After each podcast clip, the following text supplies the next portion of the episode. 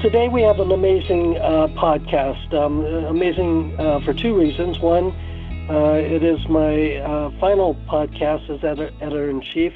Uh, the other reason that it's amazing is because of the other participants on the podcast. So we have both um, Josh Hirsch and Ronil Chandra on the podcast today. Um, Josh and Ronil authored an editor's choice uh, article for the December issue of JNIS. The the um, title of the article is "Analysis of Vertebral Augmentation Practice Patterns: A 2016 Update." Um, Josh, as everyone knows, uh, is from uh, the Massachusetts General Hospital and is um, renowned in in the Northern Hemisphere Ronil is at um, Monash University in Melbourne, Australia, and he is renowned in the Southern Hemisphere. So we, we definitely have the whole globe covered uh, today. Um, uh, guys, it seems like this is a, a, very exciting time for vertebral augmentation. Rob, it indeed is an exciting time, but I would remiss to not acknowledge how uh, excited and at the same time uh, sentimental we are uh, to be participating in your last podcast as editor in chief.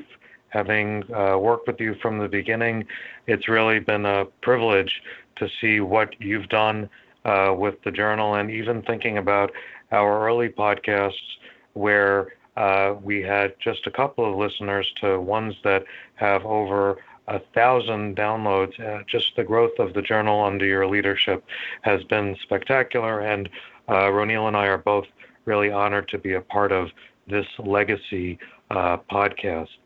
You're absolutely right. Vertebral augmentation is at a, uh, a crossroads and an exciting time.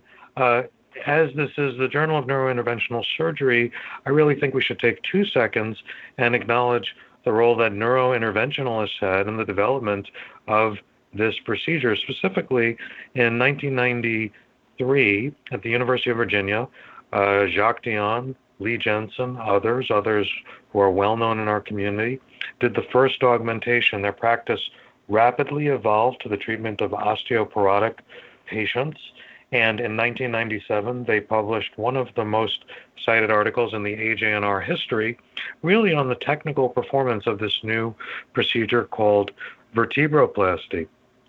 The vertebroplasty and then kyphoplasty experience exploded over time because there was such favorable reporting uh, at an anecdotal level, at a case series level, and even at a trial level. In 2009, though, there was a, a real uh, fly in the ointment, and that probably understates it. Two articles were published in the New England Journal of Medicine. Uh, the lead investigators of one of those articles is actually a neurointerventionalist who we all know well and respect, Dave Kallmes. Uh, these articles failed to demonstrate a convincing benefit of vertebroplasty over what I'll call a controlled intervention. And something we've lamented was that this was followed by a period of uh, acrimony and serious uh, division between uh, what would uh, properly, I guess, be called evidence based medicine specialists and uh, clinicians, practicing clinicians. I would say that the practicing clinicians probably thought of themselves as evidence based compassionate specialists, and the evidence based medicine specialists probably thought that they had important things to contribute to the clinical sphere. But what ended up happening was there was such angst about the studies that there were limited opportunities to learn or to criticize or to actually draw information from those trials. And that, that was something that we've lamented as an unfortunate opportunity in more uh, than one publication. At about that time, our group took a look at the CMS database and and saw the immediate impact of the those two trials on the vertebral augmentation space, and there was an immediate impact. And in fact, using that same database, in light of the recent VAPOUR publication in the Lancet, where I was honored uh, to write the invited commentary with my friend, uh, colleague, and just someone that I think the world of from, as you said, down under, Ronil Chandra, where we saw a clear, convincing benefit of vertebroplasty against what would be more properly considered uh, a sham. And the good news about that is it reinvigorated debate. Uh, folks like Ronil and myself that uh, have our careers grounded in evidence, uh, as well as uh, the clinical application of these techniques, uh, quick to jump on the opportunity to, to talk about the data that's out there, think about contextualizing the pain people were suffering, and go from there. So with that in mind, we went and looked at the same CMS database uh, right after the, the VAPOUR trial came out. And Ronil, what did we learn? So when we looked at that database, uh, we examined uh, vertebral augmentation procedures from 2004 to 2014, and we saw a substantial decline in the rates of vertebral augmentation over that 10 year period. So, particularly, uh, more so for vertebroplasty, a 63% decline over that 10 year period, while kyphoplasty declined more modestly at around 10%. Um, what was interesting, however, is when we divided up the five year periods, as in the prior to the New England trials versus after the New England trials in 2009, and in particular after the New England publication, vertebroplasty decreased by approximately 50% over that four year period, um, while kyphoplasty actually slightly increased, only by 5%. But there was a significant difference between uh, these two techniques over that time. And this really suggests that that 2009 New England publication had quite a considerable and ongoing impact on the utilization rates in that Medicare population. And that was in spite of an overall, you know, slight increase in the Medicare population over the age of 65 at that time. I, I don't perform these procedures, but um, I was just interested why you think that kyphoplasty was not affected as greatly as vertebroplasty. Rob, you hit it on the head with your question. I think vertebroplasty was studied in the two trials, kyphoplasty was not. They are more similar than they are different, but that had I think, direct consequences in how people thought about uh, the referrals. There's also probably influences from the fact that uh, kyphoplasty uh, means uh, more significant remuneration for the companies that uh, support it as the product prices are higher, and in non um, and in specific site of service locations, not based specifically on professional uh, billings, there is probably a greater margin in doing kyphoplasty than uh, vertebroplasty. So I think there are multiple practical reasons this occurred. I think there's also important data in the literature that have come out from uh, Edidin, uh, who uh, studied uh, uh, claims data looking at a four-year uh, sample of the CMS database, and from the Chan group, which is at Johns Hopkins, which looked at, again, a sample of patients and found a mortality benefit of what they call surgical versus non-surgical management. In this case, surgical management is uh, both vertebroplasty and kyphoplasty, and kyphoplasty was uh, more uh, impactful in terms of that benefit in both of those studies, both the Johns Hopkins study and the Edidin uh, study. I think the final reason is that there's been a growth of uh, treatment for cancer uh, the CAFE study is the best evidence in cancer. It specifically looked at the question of uh, kyphoplasty and was extremely favorable against conservative medical management. Uh, between that and other forms of kyphoplasty like RFA and things of that sort, I think that explains the uh, relative outperformance of kyphoplasty versus vertebroplasty. Uh, I, I, I, would pivot the question, though, to Ronil, because I think reimbursement does play an important uh, role. Ronil, do you want to help read my mind and tell people what I'm thinking about?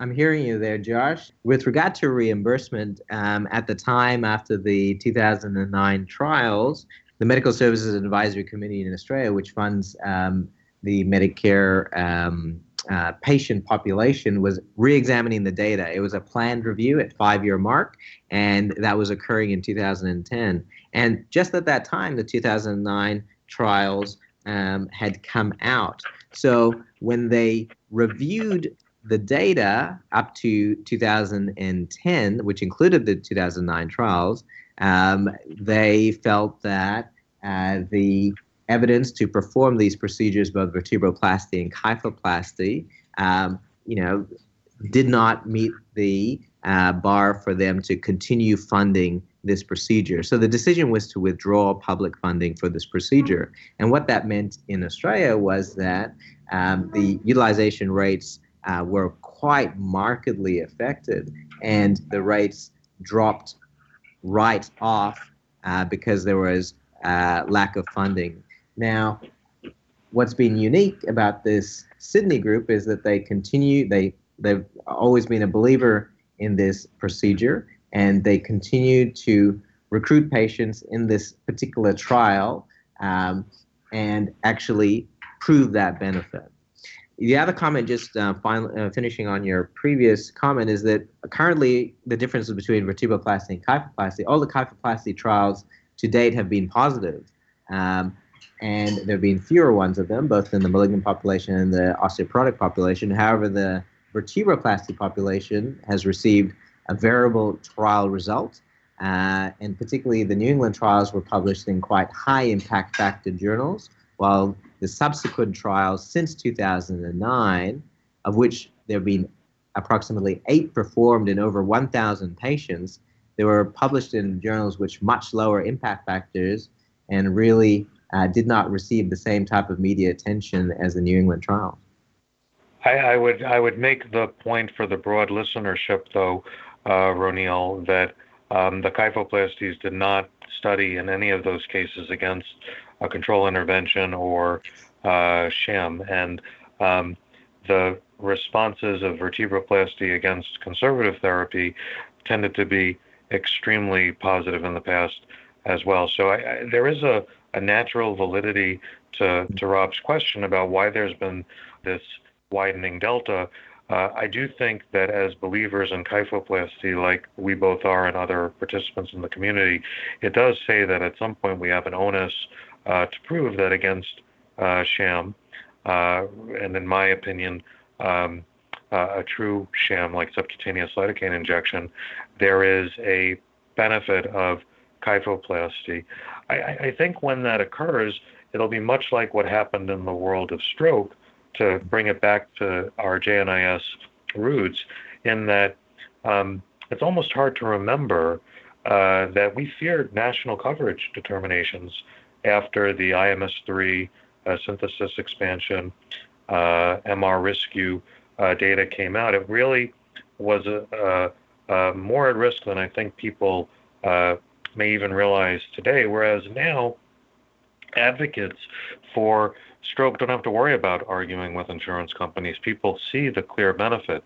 I I have aspirations that as we become more of a value-based uh, system, paradoxically, this procedure will become actually much more popular with insurance companies and along care pathways because to me the the benefits that are achievable in terms of savings with rehabilitation, savings with back braces, uh, being able to have uh, less narcotic medications, essentially the things that were compared in the trials you cite, conservative management, I think uh, bode favorably for these procedures. And that's part of what I mean that it's it's exciting that the discussion has come back to, uh, hey, where does this fit in the care continuum of osteoporotic and cancer patients? And and frankly, I think it actually uh, uh, should be pointed out that those are our limitations here in the United States. Uh, in Europe, they're using this procedure to treat acutely traumatized patients, and uh, ourselves, Ronil, others have published in JNIS and other places uh, using these techniques in sites outside of the traditional thoracolumbar uh, column. For example, the sacrum, the cervical spine, the calcaneus, and the acetabulum. So it, it's worthwhile considering um, where the field might uh, go. And, and Ronil, I would ask you that uh, uh, you consider or tell us when you think about the fact that the data is really, uh, hopefully, going to, to turn as it did for stroke, and you think about all the new opportunities in the field, what excites you the most? I, I think there are a lot of themes that are exciting going forward, and I, I think the three broad themes are really, I guess, when we're looking at the spine, I guess there's um, implants designed to increase vertebral height or reduce cement extravasation, um, such as you know the Kiva system, um, where they have a nitinol coil and then the bone cement injected into the implant, or the SpineJack system, um, you know, with the intervertebral body implant. Um, but for tumor related fractures, you know, another theme is the tumor ablative type therapies and their role. Um, because I think there's probably exp- going to be an expanding role for uh, tumor ablation and augmentation, both in the spine at, and at other sites as well. And then the new sites that you talk about, I think particularly um, in the sacrum, very underutilized site in the weight bearing areas of the acetabulum and these are areas that uh, you know you and I have previously published on in JNIS. Um, and there's expanding roles in the ribs and other sites for palliative pain relief. So I think um, design, you know, implants designed to reduce cement extravasation and other issues for malignant fractures the tumor and ablative therapies and expanding role for new sites. So Rob, Dr. Tarr would normally listen to these things as an interactive and interested moderator, but knowing he's going into retirement, uh, perhaps he's listening with an ear towards uh, the future. Um, Rob, I know you're going to want to conclude the podcast, and I'm glad uh, that that uh, made you smile. Um, I just want to say uh, that uh, before you do, you know, there are rare moments in, in one's professional career that are very special. It's very special to be on a podcast uh, with an expert who trained with me. Um, similarly, Rob, uh, it's been really one of my great professional privileges to work with you over the last few years and see what JNIS has done under your stewardship and the fact that you honored us by uh, allowing us to participate in this last podcast really means quite a bit uh, uh, to, I think, both of us. So thank you very much. Absolutely. Thank you so much. Well, guys, um, thank you for your kind words, and um, thank you for spending time with me today. It was an excellent, er- erudite discussion, um, and um, uh, thank you. Thank you again.